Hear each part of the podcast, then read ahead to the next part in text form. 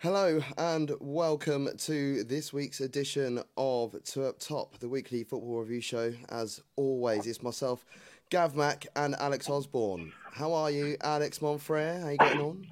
Very well, thank you very much. You, how was things? Yeah, you know, it's um, you know, same old stuff, different day, as you know what it's like. Um, the old webcam dance, I'll, I'll, I'll be getting annoyed with it. Um, I'm, not, I'm, meant to be world champion standard by now, but I'm clearly not. So it's, it's, doing, it's doing my head in. It's doing my head in. So um, yeah, it's um, yeah. I'll, I'm sure I'll get there. I've got my little practice board now, so uh, yeah. so yeah, we should uh, we should be getting on a little bit better. But yeah, it is. Oh, it's not Ed Hall. Um, press the wrong name. There's Alex. He is over there, and there is me, Gav Mack. Bonjour. So yes, on this week's show, we'll be talking about the the potential of the Premier League return.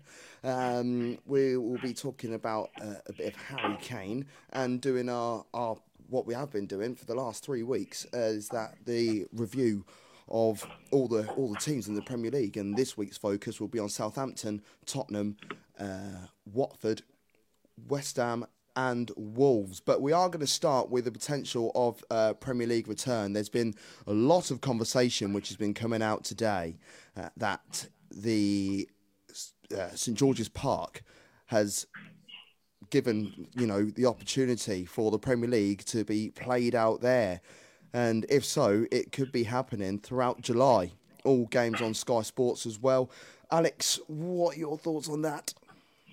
Uh, I think that would be uh, plan D for them if that's the case.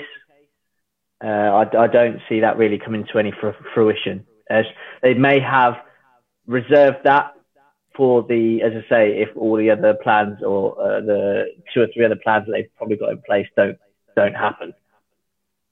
Mm. Um, it appears that there is a chance that the, the Women's Super League might be almost like the guinea pig, so to speak, of of, of this of this idea. Do you think the girls should be sort of like put in in the way of that?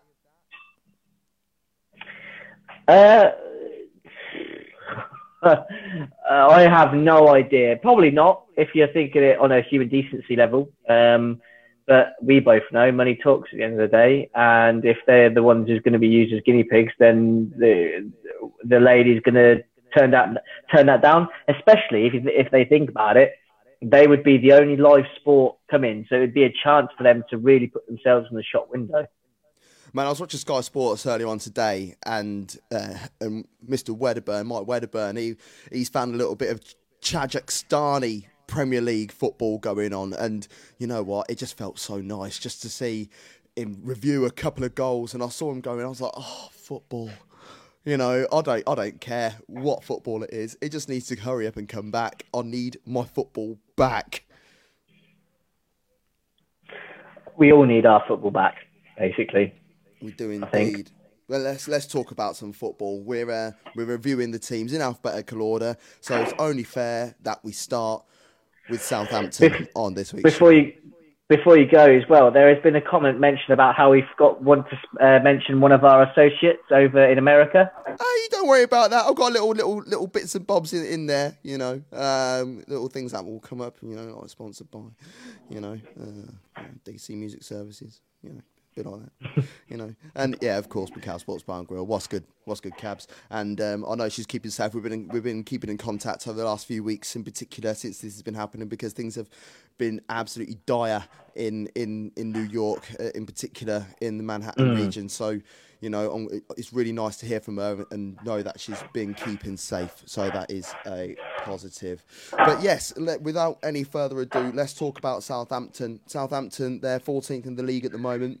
Um, they've got 10 wins, 4 draws, 15 defeats, 34 points. They've scored 35 goals. They've let in 52. Um, what are your thoughts on those? I mean, like, you've given them a C grade. I've gone with a D. So uh, I, I kind of looked at Southampton season uh, up till so far. It's kind of been in three in three parts. At the start of the season, okay, they won their first couple of games, but after that, they had a really run of poor form, including that 9 0 uh, humiliating uh, defeat against Leicester, yeah, um, included, that. and that I don't think uh, I don't think anyone will do, uh, especially Leicester and Southampton fans. And uh, there was obviously a lot of questions about the manager, who we both like. We both are a bit of a fan of Hasenhüttl, mm-hmm. uh, Ralph Hasenhüttl, Hassan Hootel.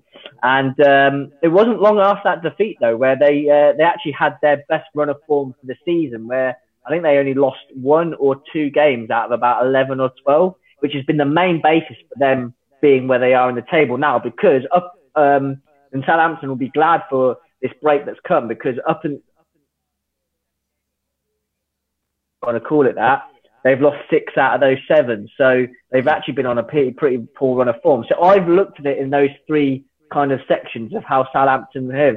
And then based on pre-season expectations what Southampton were, I think they're probably about round about where people would expect them to be. Hence, being given them a C grade because, in my my view, a C grade is what is expected of you, isn't it? You know, it's the minimum expected, right? Um, and based on all of those factors, I do think that they probably don't have as good a squad as as other teams in the Premier League, but I think that they've all bought into what Hasenhüttl has tried to implement there with the Gegen press, with the high tempo pressing for, uh, step style of play, and maybe a, a, result of the three such wildly uh, runs of form, fluctuating runs of form, comes with the fact with a, such a style of play, you can pick up injuries and suspensions for uh, bad tackles, missed time tackles, and then obviously overstraining of um, of players if you haven't got such a big enough squad. Plus, they have uh, they have had an exceptional run of form from one of their well from their major summer signing, Danny Ings, uh, which I don't think many people. Danny Ings. I, I know you do. Uh, I don't think a lot of people, myself included, saw him quite scoring the amount of goals that he has this season that he has done since he joined Southampton. Uh, mm. He clearly needed a, a, team and a system to be able to allow him to flourish, which this has done.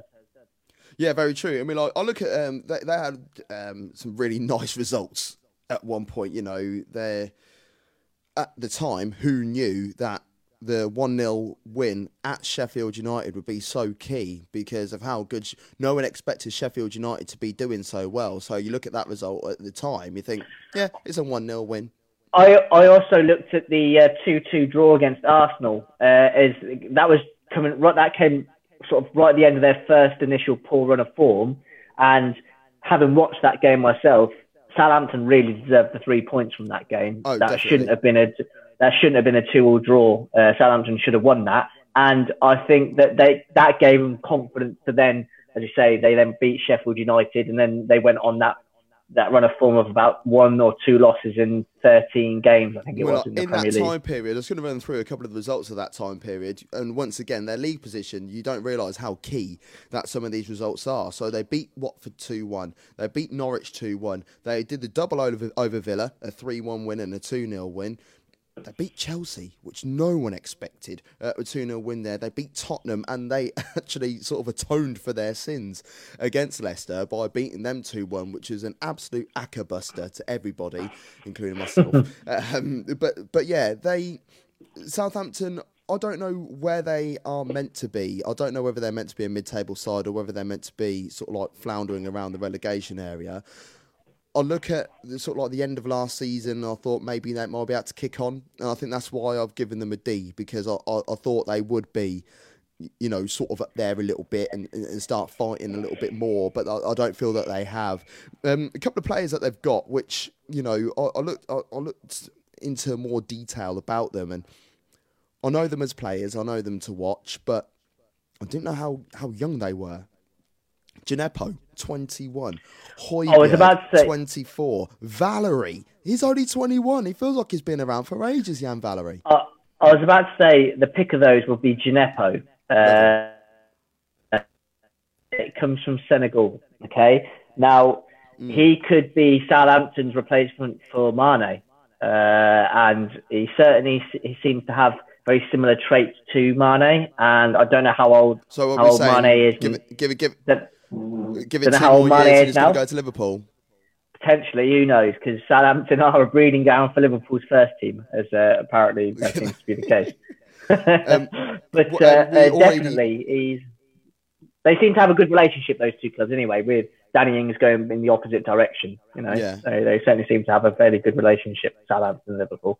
Um, there obviously there was the disappointment of that nine 0 hammering, but the other disappointment that I feel is Che Adams, and it's a shame because he's come through the ranks. You know, he was at Oadby Town at once upon a time.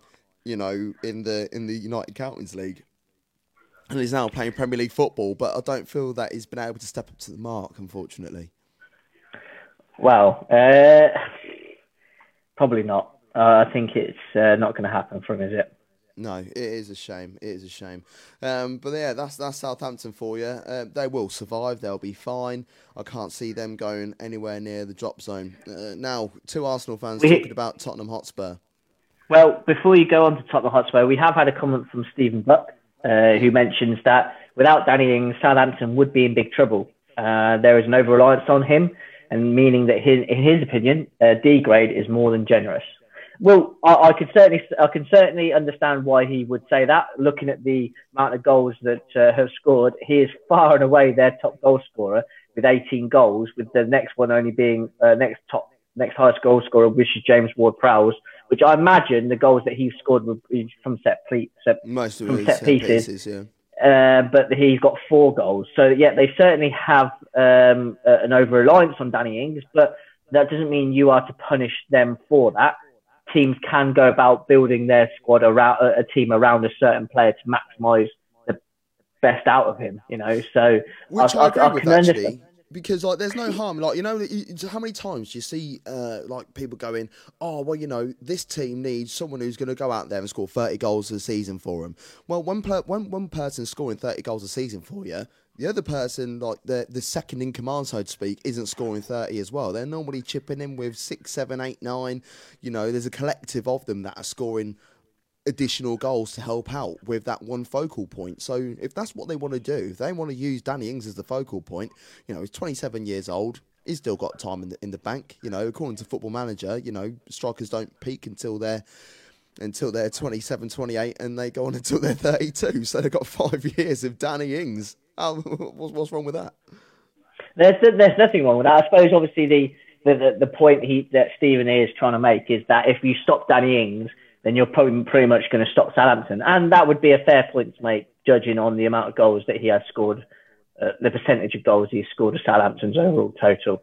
Indeed. While we've got Steve Buck locked in, let's talk about Tottenham. Just do it. Tottenham Hotspur.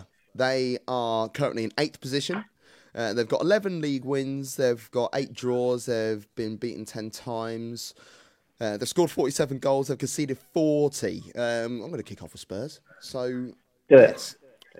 We've both gone down the D route. Uh, I've gone with a with a flat D. Alex has gone with a D plus. Now, Tottenham are Champions League finalists. They had a bad start to the season. They've removed Pochettino from that situation. They brought Mourinho in. Mourinho is a serial winner. Everybody knows this. This, you know, it's, it's, it's not a secret to anyone. And he's also been able to, well, for the first few games in particular, get a bit of a tune out of, of Dele Alli. But they lost Lloris. Lloris, I don't feel, is a very good goalkeeper. I honestly don't think he is. But what I do believe Lloris is, is a strong leader of men. And not having him on the back line, I think, has caused a bit of an issue for, for, for Tottenham they had Gazaniga as a replacement. It's funny because Gazaniga was at was at Southampton, who we've just spoken about before. But they lost Lloris in that 3 0 defeat away to Brighton, and they, they never showed up to that game, and they never showed up after that, really. Um, they um, Chelsea did the double over them, and, and Kane got injured as well. Um, Harry Kane, I said it last season, when Harry Kane got injured, Tottenham stepped up, and I thought they were absolutely brilliant going forwards, but they rushed him back. And I also said in that Champions League final, if they choose to start Kane, Tottenham will not win, and is vindicated, in my opinion. Now, there's talk before we. Oh no, we'll, we'll, we'll talk about Kane at the end. Um, a couple of players that have stepped up for me: uh, uh, Harry Winks and and Serge Aurier. Aurier was a walking card. You know, you can still argue he's still a, a walking card now, but he's really stepped up to the mark. Um, Ndombele hasn't kicked on, and Sessegnon's only played a handful of times. So when when you come second, uh, when you come um, as runners up in in the Champions League, I feel that the following season you really need to to use that as a catalyst to move forwards, whether it be in Europe or in the Premier League. And I, I feel that they've done neither of those things. It was a watershed moment. I, I thought that I had a feeling. I, I don't know if I expressed it on the show, but certainly internally, I thought if Spurs lost the final, uh, that it could sort of signal the beginning of the end for mm-hmm. this group of players and manager. Certainly proved to be the case for Pochettino, um, which has gone into my factoring. You mean you can't give a, a club a high a high grade if you have to you have to sack your manager through uh, partway through the season uh, because clearly it, you feel like it's not working out. So there's certainly a case of you can't give him too high a higher grade for that because it's not worked the way that you thought it would be, mm-hmm. uh, and it's he's not he's not meeting their uh, their targets for the season, or they don't feel like he's going to. and Mourinho, I think they they they brought him in because they thought, right, well, who's the best manager out there that was available at the time that we think can actually win us something? And they thought, right, well, with his track record, Jose Mourinho is that guy. He's free. He's not attached to any club. We can get him in, and we know that he's he's worked in the Premier League before. He knows the league and we should be able to uh, start doing what we feel like we can do. Yeah. Problem is, I don't think Mourinho is that manager anymore. Uh, he's certainly not proving to be uh, the Mourinho of even say when he first when he joined back Chelsea the second time uh, when he when he came was it third in his first season and then he he won the league the very next. Yeah, I think I think the issue with, with Tottenham is that they haven't ever kicked on. That's the issue. Um, you just broken up a touch there, Alex. So I'm just gonna read a, a couple of the comments. Um, Nigel Osborne he said, uh, "Do you think Harry Kane will stay at Tottenham?" We're going to be coming on to that very soon, Nigel. Um, so I'll be happy to talk about that. And Stuart Allen has said. Uh, Aurier is a car crash of a player, but he's probably been our most consistent defender, and that's how bad we've been this season. The problem we have had is that the issues with the club are bigger uh, than just the players on the pitch or the manager on the touchline. And if I I can't agree with with you, Stuart, any more than that. I've just lost Alex for a couple of moments. I'm sure he'll be back in, in, in, in a few seconds. So I will just uh, just just fill in on, on, on Stuart's comment there. Serge Aurier has been a revelation this season, and it's so. Who would have believed it? You know, he's, even chipped in with a few assists. He's been able to build on, you know, his reputation that he had as a good player at PSG, and that's the whole reason why why he was sought after by many many big clubs. Uh, it just so happened that it was Tottenham that, that were able to bring him on there are so many issues with Tottenham off the field. I think the the oh, oh there's Alex. I think he's back. Um, there's so many issues with Tottenham at the moment, and the issue is is that they are a business rather than the club. Oh, in fact, Stephen Buck has literally just commented saying the same thing. Tottenham and Arsenal, they are both in exactly the same boat. They're no longer football clubs. They are both businesses that are, uh, uh, you know, that, that football is, is secondary to it. Alex, are you, are you back? I am back. Yeah. Yeah. Uh, I don't know what. I, I oh, what happened, what happened there. there. That's fine. But um, but yeah, um, just just um, going back on, on the on the comments, I've just I just read them out for you, Alex, and that as well, and you know, just saying that um, you know, Aurier's a bit of a car crash of a player. Um, Tottenham is a business rather than a football club. You know, it's it's you, you can't really argue with that, can you?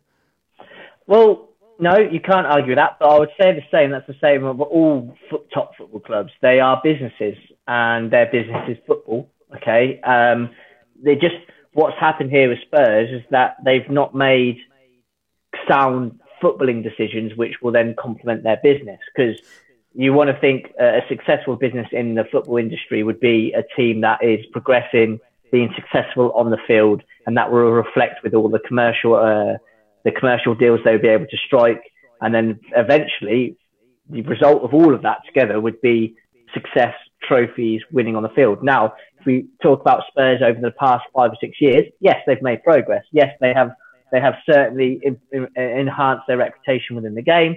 They certainly have got better as a club compared to the previous, say, 15 years of uh, Spurs. However, they didn't win the trophy, okay, um, which is, a, is definitely a stick that is, is there to be beaten with, uh, you used to beat Spurs with. Now, is that because they've not they've they've not made the right choice decisions at time? And I'm referring to say say Pochettino.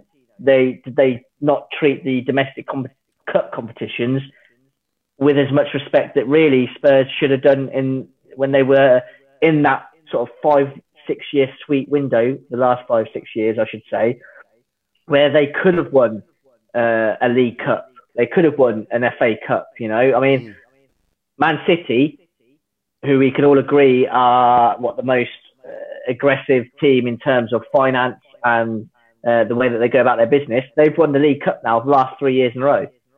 Why Every trophy Spurs... is so important to Pep Guardiola. Exactly. It's a winning exactly. mentality, and that's what exactly. Tottenham have been lacking. They've and, um, that so, winning mentality. They don't, so that that does yeah. that doesn't go down to being a bit. That doesn't go down to the business. That goes down to the footballing side of things, isn't it? So mm that's where you've got to question. That's where you've got to question uh, their decision making. Was Pochettino as good a manager as everyone thinks he was? Because if you want part, uh, being a being a, a winning manager, a successful manager, is definitely a skill, a trait to have. I've I've praised certain managers uh, over these course of these what last few weeks for having that particular trait. Most notably, Chris Wilder. Uh, I certainly ha- say that one of the things that makes him a good manager is the fact that he wins. Yeah, yeah I mean, yeah. and that, at the end of the day, the best manager of all time, in my opinion, Alex Sir Alex Ferguson, he was the one who was the most. Yeah, he, he won the most out of all the managers that have ever come. So uh, that's where I think you have look. They have to question Spurs is whether they've made the right footballing decisions and not blame it because they, they think it's a business. Because okay. all big clubs are a business there. Okay, so going with that, you know, part of what we're going to be talking about today anyway is Harry Kane. So there's why not talk about him while we're talking about Tottenham. Harry Kane, there's a lot of rumour, you know, that he is up for sale. 200 million is his price tag. Nobody, Spurs... no, no, nobody's going to get, nobody's to pay 200 million for Harry Kane and what's happening in this financial climate. No, I'm not saying he's, I'm not saying he's not worth that, or certainly in the market that was pre uh, coronavirus. However, uh, there there is a lot of I think the market is going to be affected a lot, and nobody's going to be able to afford that kind of money on Harry Kane. Okay, the Spurs are looking well, well, for that money for him. They're not going to get it. Well, my, they won't get okay. it. Let, us take away the price tag as such. Should Tottenham sell Harry Kane? No, Spurs should not sell Harry Kane Why? if they want if they if they want to if they want to become successful, they want to win things. You have to keep your best players. Harry Kane's one of their best players. Then they shouldn't sell him. Don't you feel that, like for instance, like last season when Harry Kane weren't playing, we all know Harry Kane is their best player. So I'm not trying to take away anything about Harry Kane. He scores all their goals. He links the team together. He's the glue. But when they when he's not playing, Spurs seem to have more of a freedom about themselves. So do you not feel that if you know they they should sell him and then maybe use that money a bit more wiser than they used the Bale money, for instance, when they when they sold him to Real Madrid? So when they used the Bale money to sell him to Real Madrid, they bought what five or six players in with the money that they got from that, didn't they? And out yeah. of those five six players, I think the only one that really stuck. In fact, I don't think any of them stuck. I can't remember. Lamela. They they uh, Lamela, but he's even at this stage, he's what been a squad player at best, hasn't he? So he's had a lot of injury though, Lamela. I, for, for me, I would rather have a match winner a player of Harry Kane's ability than five or six also rans because at the end of the day, those five or six also rans won't improve your team any. Uh, Harry Kane will.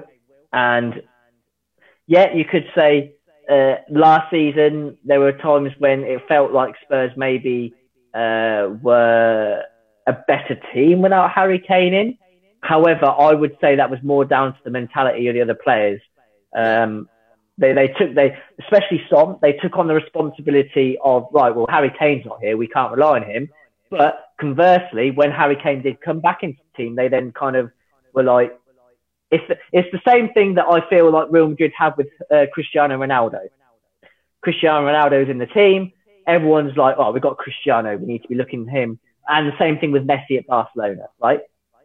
We need to be looking to him all the time. And then when they're not in the side they all then collectively step up. But what they should be thinking of, if we all collectively step up and we still have, and we have Harry Kane in the team, then how much better would we be? So I would put it down more to the fact it was a bad mentality shift from the players rather than uh, Spurs being better off without him because there is no way in, in, in anybody's, uh, in anybody's, uh, language that Harry Kane, that Spurs will be better off Harry Kane in the long run. I don't think they could because really how how much to sell anyone else. I think that's the only valuable item that they have, so to speak. You know, like there's how, there's a lot of good players at, at Spurs, but they're they're not going to bring that same mm. value that they'll be able to use to enhance their squad in any way, shape, or form. It'll just be squad the, players that they'll be buying with with the with the player sales that they have. The, I suppose the big, the, one of the big uh, issues that they've had is that their major summer signing and and double and double can't even say his, his name. Uh, Ndombele. Yes, um, he hasn't quite hit the league running as as they wanted to. Now he's still young. He's still only 22. However, it, his form has raised a lot of question marks and eyebrows over the fee that they did pay Lyon for him uh, in the summer. Now, whether it's going to be a case of this is just going to be the first season jitters uh, or tran- or uh, adapt uh, adaptability to the Premier League. Who knows? But they certainly need to get a return on the amount of money that they spent on him, especially when you think about it.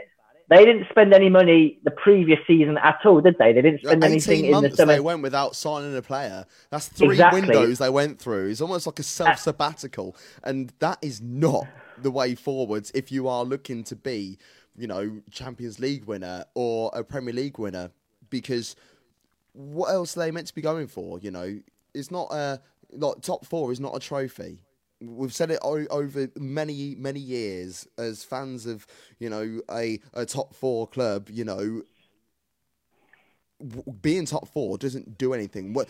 As a player, when you finish your career, it's like, oh well, you know, I'll finish in the top four, six seasons on the spin. Who cares? What trophies you won? None. You know, so that's um, that, that's that's that's me from Spurs. There's a, there is a comment though. Um, do you think Harry Kane uh, would be a better player away from Tottenham? I think I don't think he'll be a better player. I think he'll maintain his consistency at a new. Club. It also it also depends what club he would be going well, to. He's only going to go to a top uh, club, and you got to think of the talent that'll be around. You know, everyone knows he's a goal scorer. He can pick goals out of nowhere. He can literally, you know, he could, he could, you know, is he could be a poacher. He could get his head on the, on, on the end of it. He could bang it from 20, 30 yards. You know, so if he's got the right support and the right, uh, the, the, still half decent, feeding him decent balls. You know, there's there's no reason why he won't be able to maintain, or he, he potentially could be better. You never know. I'm going to ask you a question then, Gav, before we go on to the next team. Yep. You're putting your money on it. You're being a better man. Is Harry Kane going to be a Spurs player next season, whenever that may be? So Watford, um, we are.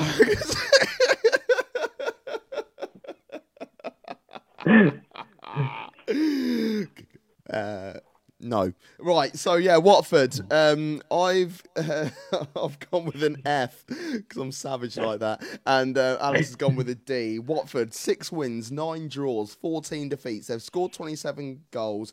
They've let in 44. You can start off with Watford. So Watford, uh, I I gave them a D. Did I give them a D plus? I think I gave them. Uh, no, D D Flat. They're D. just. I gave them a flat D. So I mean, prior to um, Nigel Pearson taking over, they'd have got uh, an even worse grade than Norwich because, well, quite frankly, uh, they have. They were awful. They were absolutely awful. Um, and they looked like no hopers at all. Now, since Nigel Pearson's took over, they've actually been pretty much more similar to the Watford that we saw last season. Okay, uh, you could say, well, they're still 17th in the table, so they're still very much in the relegation fight, which they are. However, you probably look at their form since Nigel Pearson took over, it would be probably more mid-table form um, than anything. But because they were so far behind, uh, when it came to him taking over, it's only just brought them out of the relegation zone, hasn't it? So I look at it very much pre Nigel Pearson and post Nigel Pearson. And uh, D, yeah, they, they're definitely not where people expect them to be from the previous season, but uh, it's going, it's trending in the right direction uh, for me. Um, and I know we've already mentioned at the start of the show about the pre Premier League season being played at St George's Park and uh, it being completed that way. However, if there's a very also the real strong possibility of this season being voided, Watford will be staying in the Premier League. So um, I gave them a D because I, I feel that they've definitely done enough over the last month, couple of months to sort of salvage the season a bit. Watford have got a fat F, and they deserve every reason for this fat F. First Premier League win was on their 12th attempt. It was a two, um, I think it was a 2 0 win away to, to Norwich. Um, their second win was part of that nice little run. Now, don't get me wrong, I'm not taking the run away. That was their 18th attempt in the Premier League to, to get a victory, and that was the win against Man United. Man United, they've honestly they've been on the back of some some funny funny games this year. You know they've they've, they've lost there, they lost to West Ham. We'll talk about West Ham in a minute. Um, they they lost against uh, like Bournemouth. You know, and I don't know why I gave them such a good grade. I'm going to take, I'm going to go back to last week, and I'm going to take my grade back from Man United for the silly games that they've lost. But we're talking about Watford at the moment. Watford. I, I, I almost gave them an A for the fact that they're the only team to beat Liverpool this season. Who was? well, yeah. Well, I'm really looking forward to tomorrow because it's not a bank holiday tomorrow. So, you know, deliveries will be happening, and my DVD will be arriving of the 3 0 win that Watford got over Liverpool because that's why they're actually going on about it. Look, that is the only high point of Watford's season. They went on a run, yes. They they beat Villa and Wolves this season with 10 men, which is impressive. However, what strengths do Watford have? They don't have any strengths whatsoever. You know that you can look at any team. Like I gave, I gave, um, gave Norwich a half decent grade last week because they try and play football. They try and be exciting. They've got Buendia. They've got Cantwell. They've got excitement. What have Watford got? Ismaila Sarr. Yeah, he's he's only looked good in like three or four games this season. I'm really disappointed in him because, well, I think he's joined the wrong club. Ismail Ismaila Sarr will move on to a bigger club and be an absolute world beater. He is a world class player in the making. I can see it, I can feel it. But Watford is not going to achieve that. He really isn't. Um, Doucouré, everyone knows how much I love Abdoulaye Doucouré. He's fallen off. That there was there was talk that he might have gone to PSG for fifty million pound. You know, if they pick him up for five million, I think that might be too expensive for how, how he's played this season. Not impressed by him whatsoever.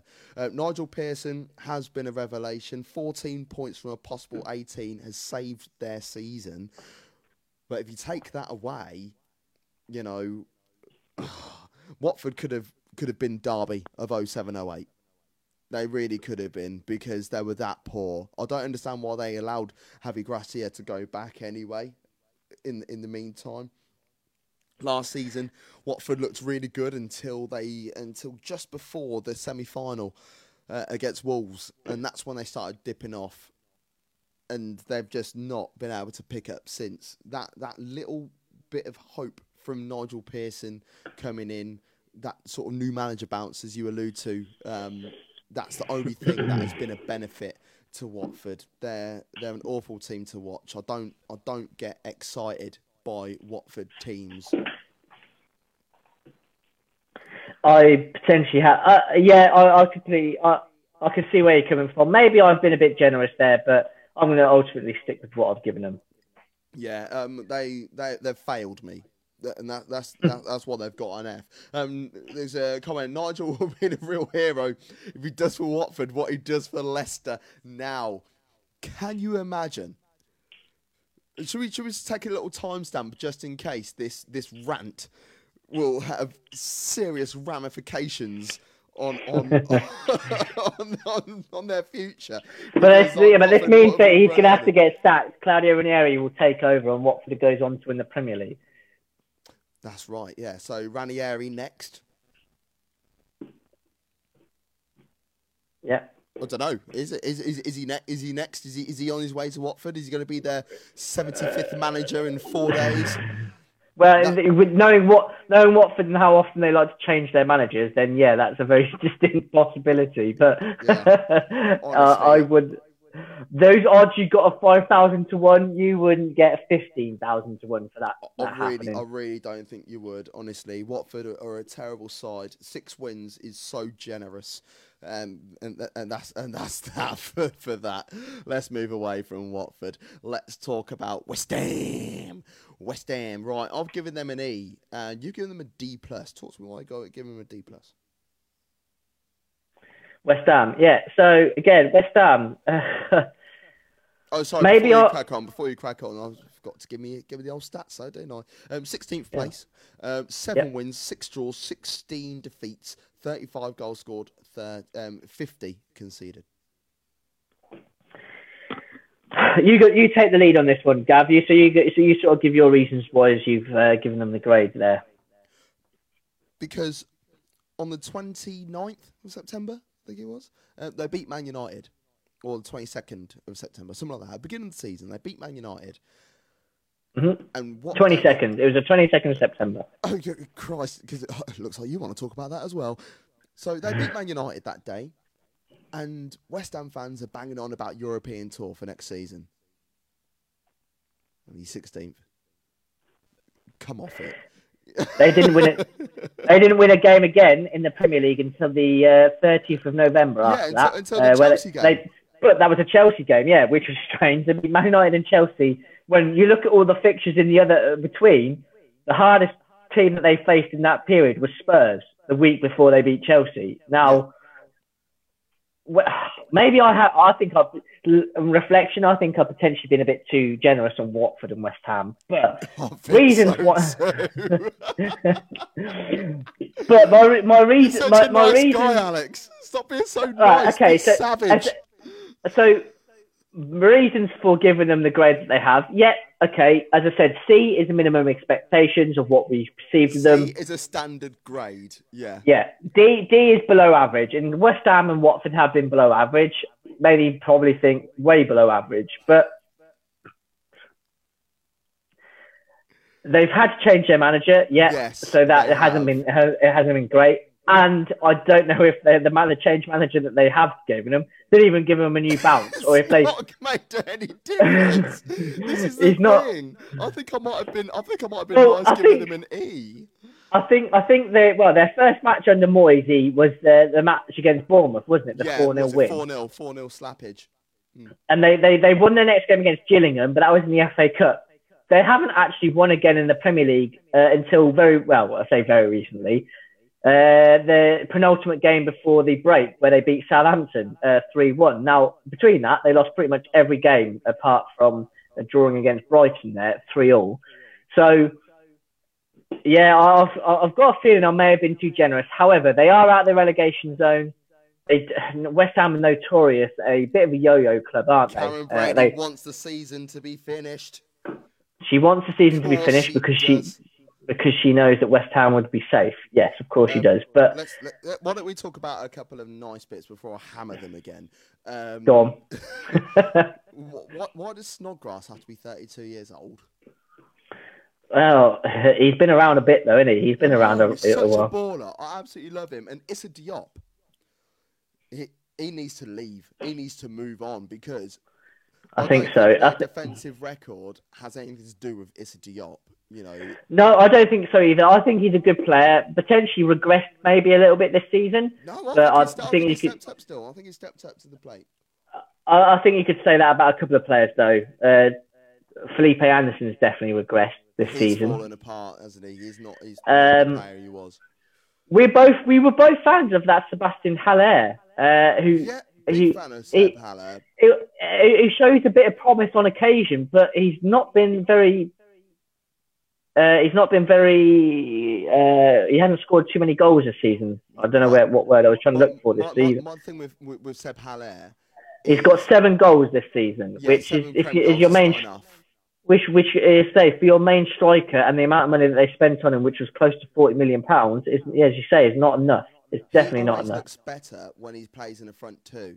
Someone like uh, whether he knocks the ball down for someone or whether someone's knocking the ball down for him. I think the addition of Jarrod Bowen is going to make a massive difference. And yeah. you know, you could just um, I can't remember what game it was. I, I can't remember what game it was when when Bowen bagged, but they were both on the pitch at the same time, and just the way that they like Bowen's only just walked in.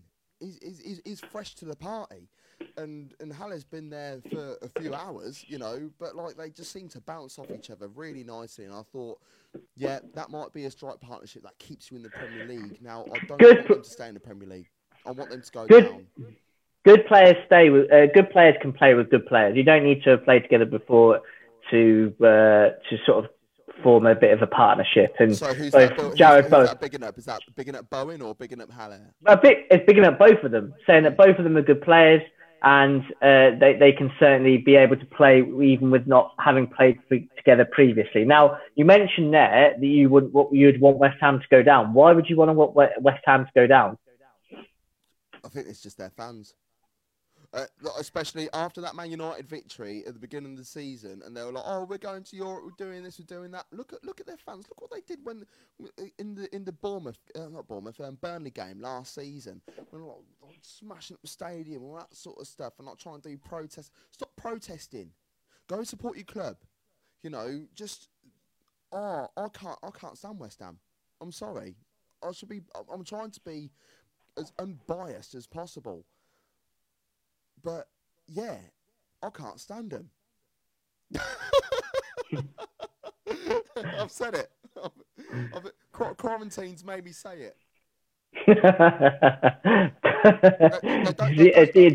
I, don't think I don't think West Ham look after their fans properly.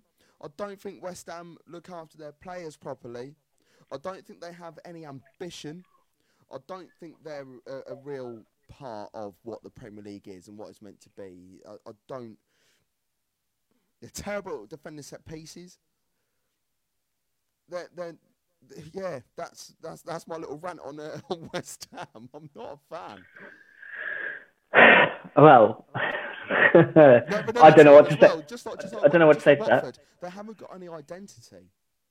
You know, no. When, when, like you, you, look at any any team in the Premier League, you look at Liverpool, high press. You know, w- wonderful.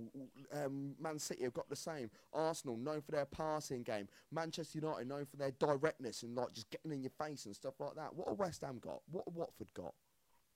Well, West Ham you traditionally used to be one of the uh, more uh, the press always used to label them a team that played good football along with Spurs. They always used to be. Oh, we play good football. Like you're 34, I'm 32, I'm 33 in a few months' time. Have you ever seen West Ham play nice football consistently in a, any particular season in the top flight?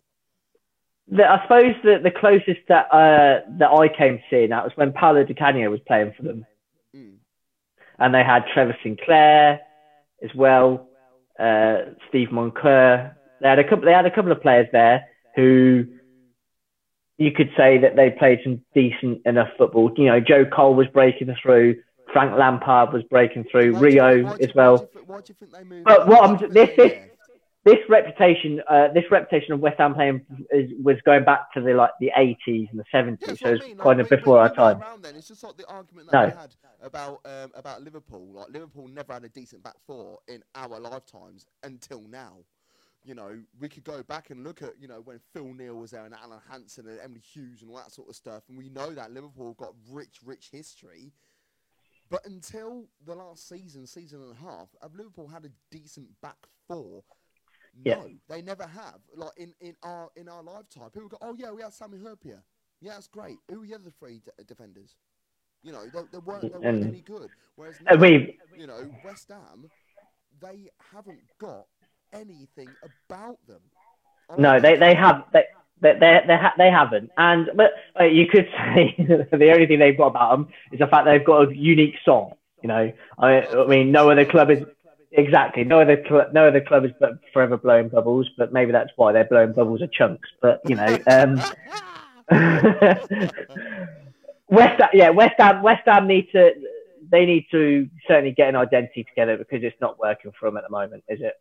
It's no, definitely not, working. Um, and we finish off with Wolverhampton Wanderers. Wolves. I, I, I found this really hard um, to grade Wolves. Um, I've given them a B. You've given them a B plus. Um, yes. In the league, ten wins, thirteen draws, six defeats. They scored 41 goals. They've let in 34. Wolves, talk to me. Wolves. Okay, so I've given them a B plus because we mentioned at the start. I've said this about two other teams, um, Leicester and Everton. Wolves were in that group of clubs who were below the top six, and we were looking at them to be the ones who were looked to break into into that so group, weren't we? Group as well, by the way. That, that I, I don't know. I don't, I, don't, I don't. I don't think I ever viewed Watford in that I mean, you may have done. I certainly didn't think Watford were at the, uh, the level of uh, Wolves, Leicester, and Everton. I thought Watford were in the ring below them um, when it, when it came to it. Now, I say Wolves, um, sixth in the table. You, you, correctly pointed out they've lost the second least amount of games, joint second least amount of games, uh, along with Arsenal, behind Liverpool, so which is it's hilarious. But they're, they're the they have the same issue as Arsenal, is that they've drawn a hell of a hell of amount of goal, uh, goals. They've drawn the majority of their games in the Premier League at 13, um, just like our, in fact, if Arsenal win their game in hand, they would go on exactly the same identical record as Wolves would have done. Um, Arsenal are failing at the moment. Um, Wolves, I've got to say, you know, they are top of the league in points gained from falling behind. They've got 21 points from losing positions. Second place is Liverpool with 16 points. So uh, yeah, so I, I would say the only concerning thing is that they've got a high percentage of their squad is foreign. If you are looking at it as a uh, they're an English club, you want them to have some English players playing in the English Premier League. But at the end of the day, they go about their own business however, however they want to go about it. What I will say is that they do have a number of players in their team who I feel uh, will be real assets to them in terms of monetary value. Players such as Ruben Neves, Raul Jimenez, Diogo Jota, uh, three players to name, um, who I think he's I think he's a very good player. And you look at you uh, looking at the, uh, the the stats here. He scored a few. He scored a number of goals uh, for them this season. Um, I mean, looking at Raul Jimenez, Raul Jimenez, he's got 22 goals in all competitions. Diogo Jota's got 15.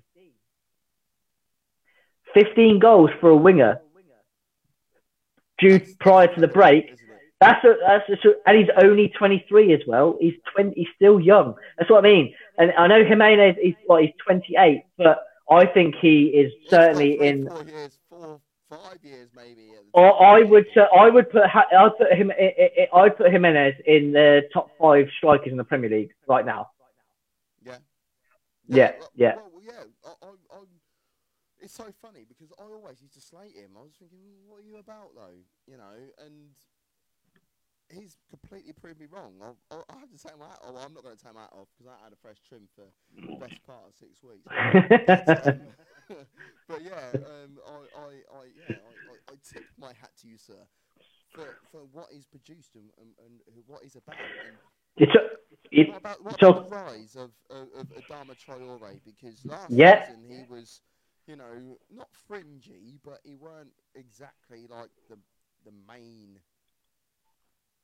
the main part of, of what they were trying to achieve. But well, we look at Adama Traore. He's, he's bounced around a bit, hasn't he? He's kind of been Uh, he came through at Barcelona's youth team, was it? I think he was. A, I think he was a product of Barcelona's uh, La Masia.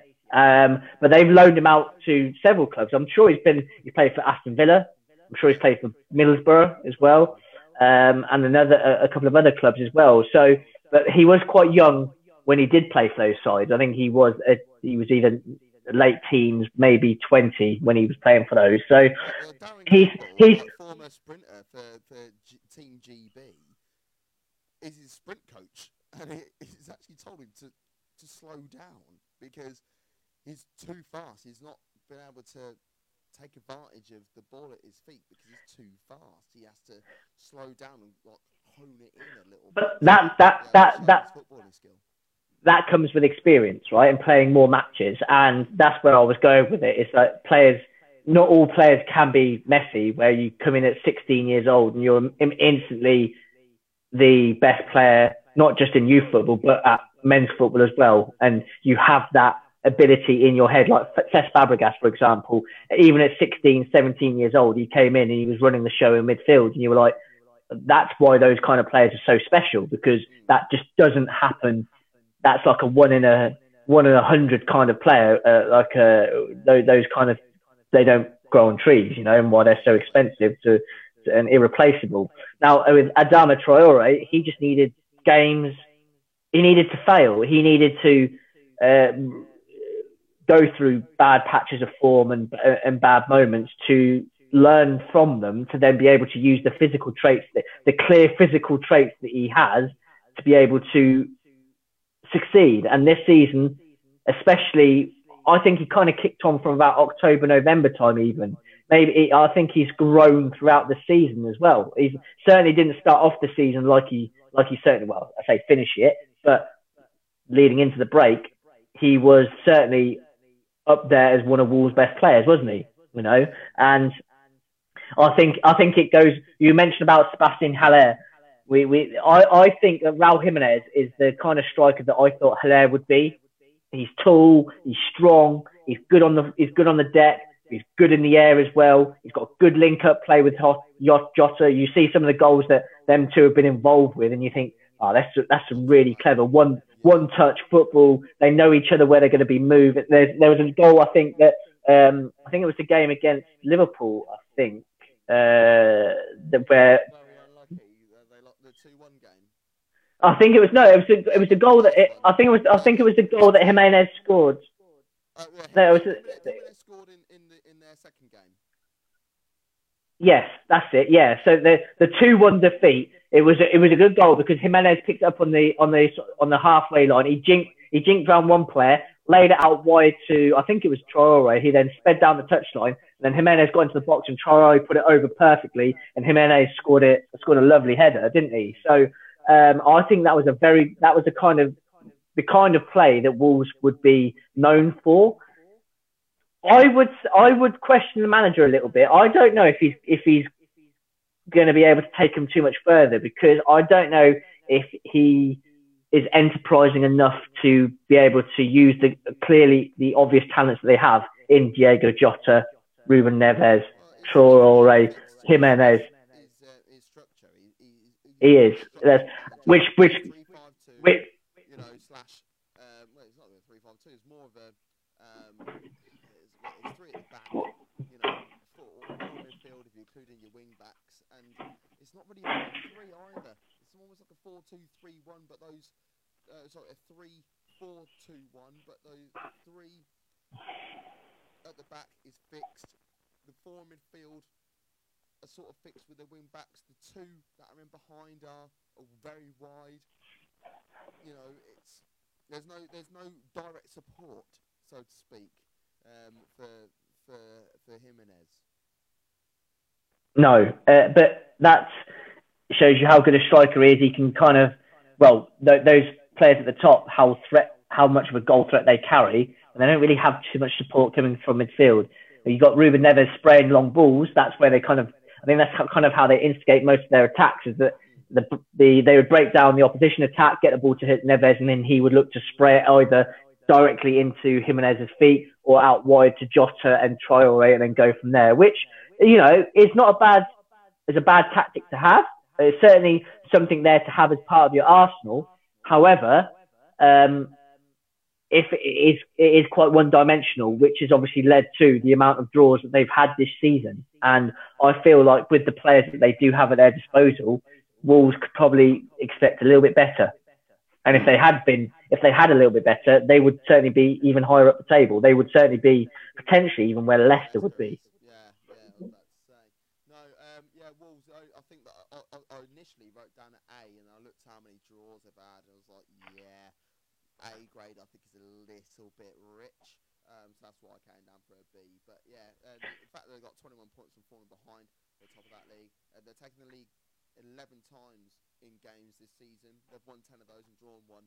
Uh, I think that's, you know, protecting leads is so, so key in the Premier League, and, and, and they've done that. They've bossed it. They've, they've, they've rounded it. So that's why I've gone with them. But um, yeah, that's um, that, that's it for, for, for this week. As, as you know, we, we want your comments, we want your likes, we want your shares. We've been very interactive today, uh, boys and girls who's been watching, so thank you very much.